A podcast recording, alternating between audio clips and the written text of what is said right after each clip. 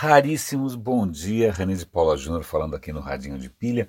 Quinta-feira, antes de mais nada, um aviso, amanhã, sexta-feira, eu não vou conseguir gravar o Radinho, nem na segunda-feira, feriado. Quer dizer, eu acho que eu não vou conseguir gravar amanhã, se eu conseguir ter uma brecha, se eu conseguir ter condições é, materiais para isso, eu, eu gravo, mas em princípio eu acho que eu não vou conseguir, eu vou viajar. E aqui, esse vai ser um episódio hoje um pouco é, diferente, talvez um pouco mais pessoal, porque estava é, eu ali selecionando, né, as notícias para comentar com vocês e tal, e putz, de cara caiu uma bomba, é, eu dei de cara com uma, uma reportagem do, da B B C que me trouxe tantas lembranças. Acontece o seguinte, é, há muito tempo atrás, numa galáxia distante, é, é, a minha formação acadêmica é um pouco bagunçada, porque eu comecei fazendo engenharia, fiz alguns anos de poli, aí eu larguei e fui para a E C A fazer rádio e T V, e daí eu trabalhei algum tempo em T V antes de trabalhar com web. Né? É, meu currículo em T V é, é meio é, céu e inferno. É, o meu último emprego foi na H B O, cobrindo festivais internacionais com Rubens Evaldo Filho, uma coisa chiquérrima, mas antes disso eu passei um bom tempo no Aqui Agora, que talvez vocês, muitos daqui, por uma questão de idade, não lembrem do que se trata, não saibam do que se trata. O Aqui Agora era um programa é, noticioso, notici- sei lá, era um noticiário, entre aspas, no S B T, e que transitava ali por uma zona bastante cinzenta entre o jornalismo tradicional, convencional e coisas um pouco mais questionáveis. Bom, é, justiça seja feita, eu me lembro de ter trabalhado com gente muito correta, muito ética, e, e eu sei que depois que, que algumas pessoas saíram, os critérios mudaram um pouco, mas a gente estava um pouco na fronteira ali, experimentando bastante com novos formatos. Essa é uma longa história, eu não vou entrar aqui no mérito. Mas eu lembro, o que eu lembro dessa época é que quando você trabalha com, com jornal, cara, todo dia quando você acorda, você reza, pelo amor de Deus, que não tenha acontecido nenhuma desgraça master, porque senão o dia vai ser um inferno, né? Você sempre fica nessa, eu ficava nessa ansiedade de quando ia acontecer alguma coisa, tipo a morte do Senna, essa, essa época eu trabalhava em jornal, sei lá, essas coisas viram tudo do avesso. E hoje foi mais ou menos assim, né? Eu acordei, bum, caiu uma notícia no colo daquelas que, que bagunçam completamente a minha programação, ou pelo menos o que eu pretendia fazer, e essa notícia é, justamente me lembra dos tempos do Aqui Agora, porque quando você trabalha num jornal, ainda mais num jornal meio policialesco, meio sensacionalista, as coisas que você põe no ar já são meio barra pesada, já não é fácil. Agora imagina o que você não põe no ar. Né? Então a gente que trabalhava nos bastidores via cenas que realmente eram absolutamente impublicáveis. Né? E aí toca você a aprender a lidar com isso. Tá? Eu lembro que é, quando eu saí de lá, eu falei, quanto tempo eu vou demorar até voltar a ter reações normais de uma pessoa diante da barbaridade, porque eu já, já tinha criado couro, né, uma casca grossa. Eu, eu acho que eu demorei mais ou menos um ano até voltar a ser uma pessoa razoavelmente sensível. É, por que, que eu estou falando tudo isso? Por, por uma matéria da B B C, que eu acho que vale muito a pena assistir, tem um vídeo ali que é bastante tocante, que é sobre um pior, acho que é o pior emprego do mundo, né? No Facebook existem pessoas cuja função é ficar o dia inteiro, né, avaliando se um conteúdo que foi reportado como impróprio é ou não impróprio. Então o cara abre lá o computador dele, aí vem assim, uma foto de pornografia infantil. É impróprio sim ou não?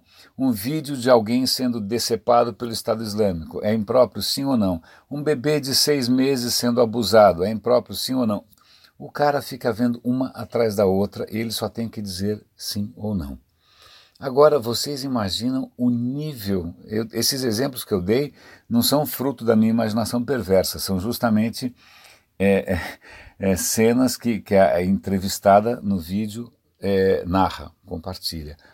É, agora, imagina o pobre infeliz que tem que ficar o dia inteiro, né, vendo o pior da humanidade... Realmente aquelas coisas que a gente nem imagina que alguém seja capaz de fazer, como é que esse cara fica no final do dia, no final da semana, no final do mês? Não tem coração que aguente, não tem vida pessoal que aguente, é cruel. Né? O repórter até entrevista é, a uma pessoa do Facebook, ela fala, não, mas isso é só uma fração, nem tudo é tão ruim assim, a gente está treinando uma inteligência artificial para justamente barrar, filtrar antes o que for muito barra pesada.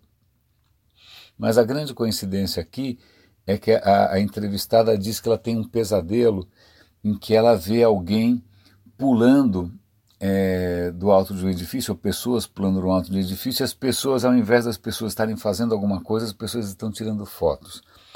Pois bem, agora eu compartilho com vocês algo que eu adoraria esquecer, né? Isso me faz lembrar aquele filme, perdão, minha garganta está falhando, O Brilho Eterno de uma Mente Sem Lembranças, não sei se vocês viram, com Jim Carrey.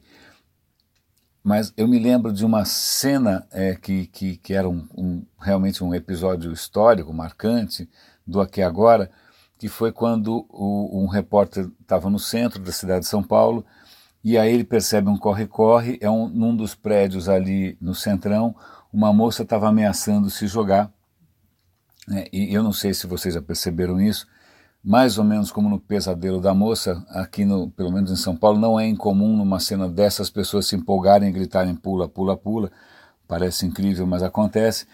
Eu sei que a moça pula, o cinegrafista consegue acompanhar a queda dela e isso foi colocado no ar, né? É uma decisão polêmica é, e, e isso é uma coisa que eu adoraria jamais ter visto, entre outras coisas que eu também estou tentando esquecer. É, então, veja só, eu vi o que para a menina foi só um pesadelo, né? Então, é, fiquem imaginando o que, que é trabalhar. E essa, a maior queixa dessa moça é que o, o Facebook não dá o suporte necessário para essas pessoas realizarem esse tipo de trabalho. É, é uma denúncia bastante grave, né? Mas aí, para me deixar ainda um pouco mais desconcertado, e tão desconcertado que eu nem sei se eu consigo comentar qualquer outra notícia, é um artigo dizendo que as ações do Facebook, apesar, as ações não, os números do Facebook, os resultados do Facebook, e consequentemente as ações também, né? É, apesar dos escândalos todos, subiram cinquenta por cento. Vocês olhem aqui, vejam o número exato, eu estou falando meio de orelhada, mas acho que é isso mesmo, acho que é cinquenta por cento. Mas a questão é, os caras estão faturando como nunca, né? O ingênuo aqui, o tonto aqui, o mané aqui, o ingênuo aqui, achou que, oba, agora finalmente, né, esse escândalo moral, esse escândalo ético vai abalar o império, né? Vai ser isso que vai fazer apodrecer. E... Não, não, aumentaram os números. Agora eu me pergunto, e pergunto para você, você acha que o Mark Zuckerberg está preocupado com repercussão, está preocupado com a imprensa, está preocupado com o Congresso? Eu acho que algo me diz que não, algo me diz que não, porque é, é engraçado, porque é, é, é, quando os números sobem dessa maneira, não é que é a decisão de uma pessoa, é a decisão do mercado inteiro, né? Do mercado de anunciantes, do mercado acionista, né? É... E se essa decisão coletiva é tão cínica, é, eu juro que eu não sei o que pensar. Então eu tinha até algumas coisas bacanas para comentar, até vou dar link aqui para um artigo que eu achei bacana, que são os caras usando inteligência artificial para quê? Para descobrir novos materiais, novas substâncias. Então os caras estão conseguindo, é, através da inteligência artificial, através de computadores, né, é, descobrir, criar, ou pelo menos ter é, pistas, de como criar novos materiais num tempo recorde. Se você fosse fazer isso na unha, né, da maneira analógica ou sob qualquer outro processo, ia demorar décadas. Então teremos aí revoluções em termos de ciência dos materiais acontecendo via inteligência artificial. Eu poderia comentar mais a respeito, mas juro, eu estou tão desconcertado com as duas coisas. Primeiro com essa reportagem sobre é, esses, coitados, esses curadores do incurável, né, curadores da maldade, é, e também sobre o fato dos números do Facebook é, terem crescido tanto que eu, eu realmente eu, eu preciso parar para pensar até que ponto a gente não está assim, dando murro em ponta de faca, enxugando gelo, fazendo furo na água e demais é, tem mais metáforas, para um trabalho completamente infrutífero é, e sem sentido. Mas, bom, a gente tem que continuar acreditando e, e, e seja o que for, mas é muito desconcertante isso. É, aliás, eu vou fazer um outro parêntese aqui. É curioso porque essa história do, dos, dos curadores de, de, de maldade do Facebook, para mim não é novidade, porque eu trabalhei já em plataformas, trabalhei no Yahoo, e eu me lembro que o Yahoo tinha um Yahoo Busca, e o Yahoo Busca publicava ah, uma lista das dez palavras mais buscadas. Era uma versão é, anterior, aí de uma, uma versão preliminar do Zeitgeist do Google, tá? A gente publicava as perguntas. Só que é lógico que aquela lista não era a lista real, a lista real ela tinha que ser curada, ela tinha que ser depurada. Era uma amiga minha que fazia isso e era um trabalho também miserável, porque as coisas que ela tinha que tirar dali eram as coisas mais cabeludas do mundo. Por sorte, eram só palavrinhas, ela não tinha que ver imagens, não tinha que ver o resultado dessa busca. Ela só tinha que realmente pasteurizar ali, higienizar, né? Fazer uma asepsia para ficar apresentável, porque na verdade as coisas que as pessoas mais procuram são de arrancar os cabelos. Né, é, eu, eu me lembro dela ficar bastante abalada com as bobagens que ela tinha que ler. Né? Então, é, isso até me faz é, pensar, eu estou tentando achar aqui alguma maneira de encerrar isso com alguma coisa positiva.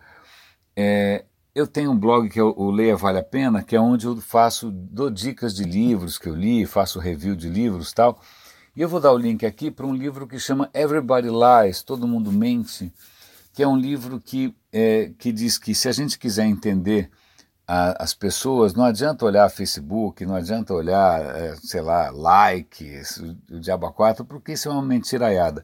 Se você quiser entender, né, o que as pessoas estão sentindo, querendo, desejando, é, ou temendo em muitos casos, é, tem que olhar no Google, porque quando você faz uma busca no Google, essa busca é sincera. Né? O livro é divertidíssimo. É, ele dá um monte de insights aí para quem trabalha com B I, para quem trabalha com, né, com tentando entender o consumidor e tal. O livro é sensacional, então ufa, achei alguma coisa positiva para comentar hoje.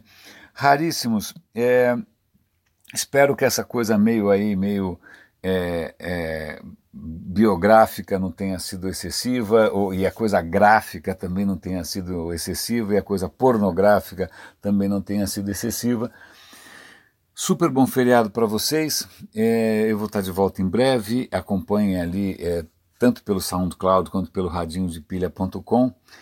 Até a volta, grande abraço.